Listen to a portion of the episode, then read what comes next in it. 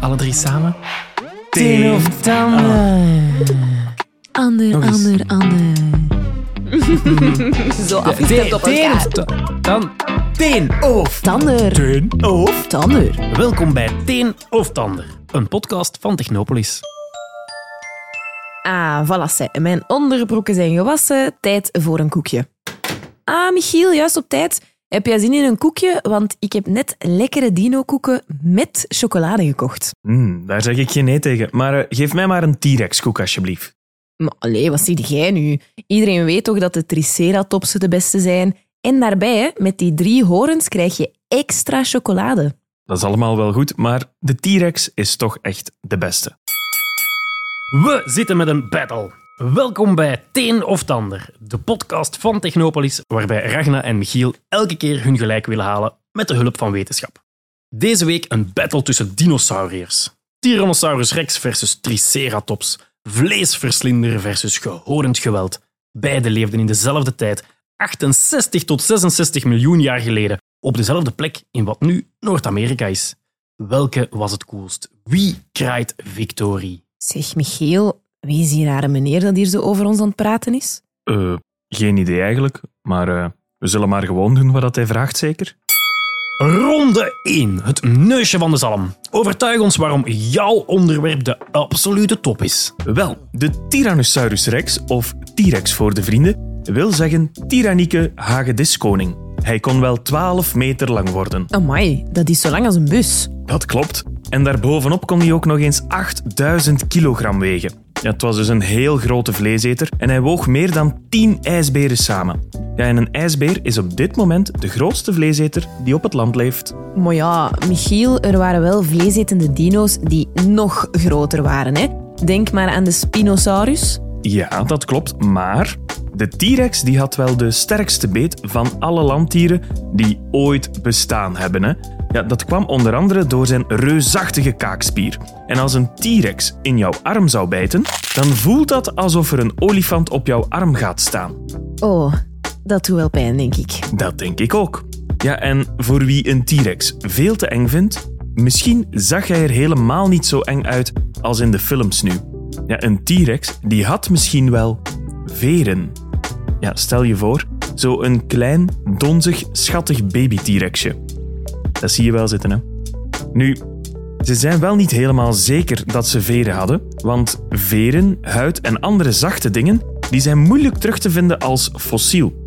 Maar in 2012 vonden dino-onderzoekers, ook wel paleontologen genoemd, Oh, dat is zoals Ross van Friends. ja, exact, die vonden wel een neefje van de T-Rex, de Eutyrannus. En dat fossiel, dat had veren.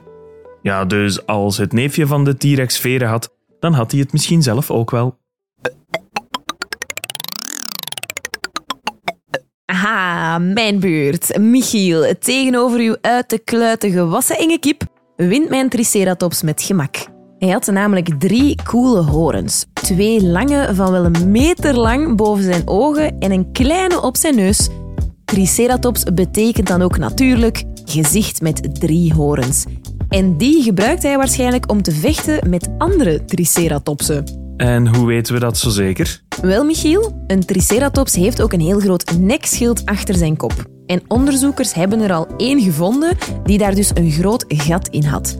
En dat kwam precies overeen qua vorm en grootte met de horen van een andere triceratops. Dus de ene Triceratops had het nekschild van de andere doorboord. Ja, Dat doen Tyrannosaurus rexen niet hoor. Ja, maar nog iets interessanter dan. Met dat nekschild bij kon de schedel van een triceratops makkelijk 2 meter lang zijn. Hè? Dat is dus langer dan een volwassen mens. Vraag maar eens aan jouw ouders om op de grond te gaan liggen. Amai, wauw. Dus de schedel van een Triceratops is nog groter en langer dan dit. Aan alle liggende ouders, jullie mogen bij deze terug recht gaan staan.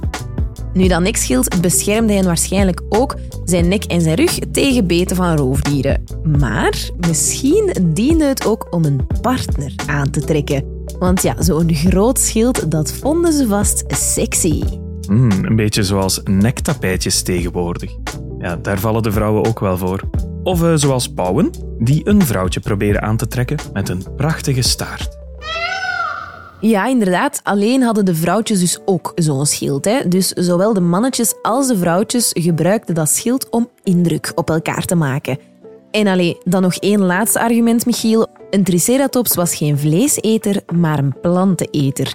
En laat ons eerlijk zijn, andere dino's zagen dus vast veel liever een triceratops afkomen dan een T-rex. Ronde 2. Het poepje van de zalm. Overtuig ons met één argument waarom je tegenstander zijn onderwerp een absolute flop is. Maar nee, wie moet ik nu overtuigen? Ehm, ja, zwart. Michiel, een eh, T-rex is veel minder cool, want die had echt hele kleine, zielige voorpootjes. Zeg. Ja, het is toch zo, hè? Allee, dat was dan een enorm grote dino, maar die zijn armpjes waren maar een meter lang. En als je dat niet zo goed kunt voorstellen, dat is in verhouding alsof jouw ouders armpjes hadden van zo'n 10 centimeter. Superzielig, hè? Wel, wetenschappers die zijn zelfs niet zeker waarom die nuttig waren. En eigenlijk zijn ze zelfs niet zeker of ze nuttig waren. Misschien pakten ze er tijdens het paren hun partner mee vast, of ja, verwonden ze met hun lange klauwen andere roofdieren mee als die iets te dichtbij kwamen. Oké, mijn beurt. De Triceraflops, eh, sorry, Triceratops, die stond dus op het menu van mijn T-Rex. Wie is er dan cooler? Goh, als ik zo'n T-rex was, dan had ik toch wel schrik hoor van die horens. Ronde 3. Even iets anders. Argumenten slingeren, daar zijn onze companen goed in. Maar kunnen ze ook op een andere manier hun gelijk halen? Deze aflevering in even iets anders. De liefdesbrief.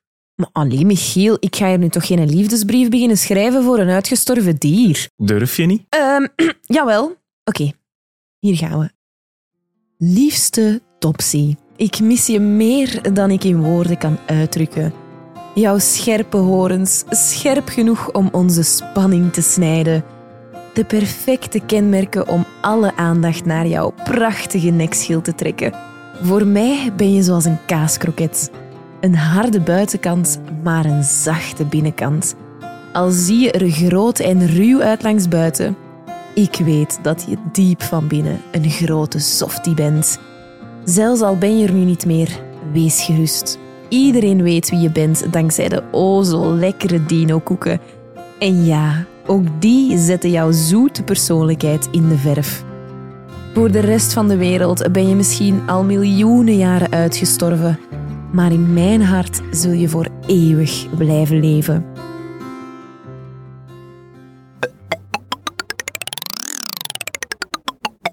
Liefste T-Rex, Rexy, mijn prehistorische koning. Toen ik jou voor de eerste keer zag, viel ik meteen als een blok voor jou. Wat zeg ik? Als een meteoriet die tegen een razende snelheid op de aarde afkomt. En dan... Bam! Een explosie van liefde. Ik krijg het er helemaal warm van. Mijn liefde voor jou is dan ook vele malen groter dan jouw kleine, schattige armpjes. Als ik in je ogen kijk, dan word ik pas echt helemaal verliefd en wil ik graag jouw grote, stevige bek tegen de mijne aantrekken. Ooit heerste je hier over het land en nu heersen je nakomelingen in het kippenhok. Maar jij heerst vooral over mijn hart.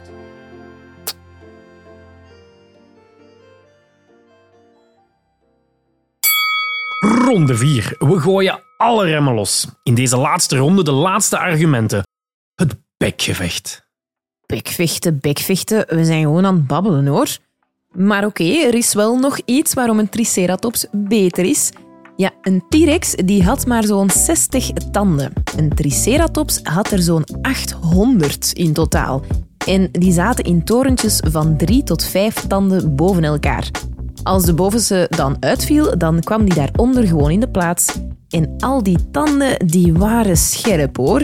En dat was zeker nodig voor de stevige planten af te scheuren. Dus Michiel, als dit echt een bekgevecht is, dan wint Topsy zijn bek met gemak. Ja, maar die 60 tanden van de T-Rex die waren wel zo groot en zo dik als een banaan. Dat is pas indrukwekkend, hè? En wist je trouwens dat die tanden misschien verstopt zaten achter lippen? Jawel, de T-Rex die had waarschijnlijk lippen. Ah, en hoe weten ze dat dan?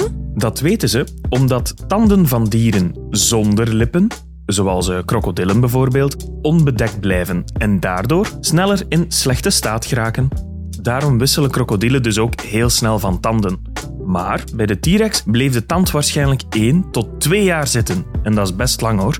Dat kan volgens sommige wetenschappers alleen maar als die tanden ook bedekt waren met lippen. Ja, dus eigenlijk konden die zo een duckface doen. Dat misschien wel, maar een selfie konden ze alvast niet nemen hè, met die korte armpjes. Nou ja. Maar daarbij, lippen of niet, het waren wel echt agressievelingen, hè Michiel? Ja, er zijn zelfs eh, T-Rex-botten gevonden met bijtsporen van een T-Rex. Dat wil dus zeggen dat T-Rexen kannibalen waren. Ze aten elkaar op. Huppakee, beste luisteraars, het zit erop. Wie vind jij dat er gewonnen is? Luisteraars, we zijn hier toch alleen? Heb je zelf nog aanvullingen, suggesties of ideeën? Mail ons gerust op podcast.technopolis.be. Hé, wie gaat er ons mailen? En tot de volgende keer! Zeg, even serieus, die een derde dino-koek, mag ik die misschien? Oh, een iguanodon! Dat is nu eens een toffe dino.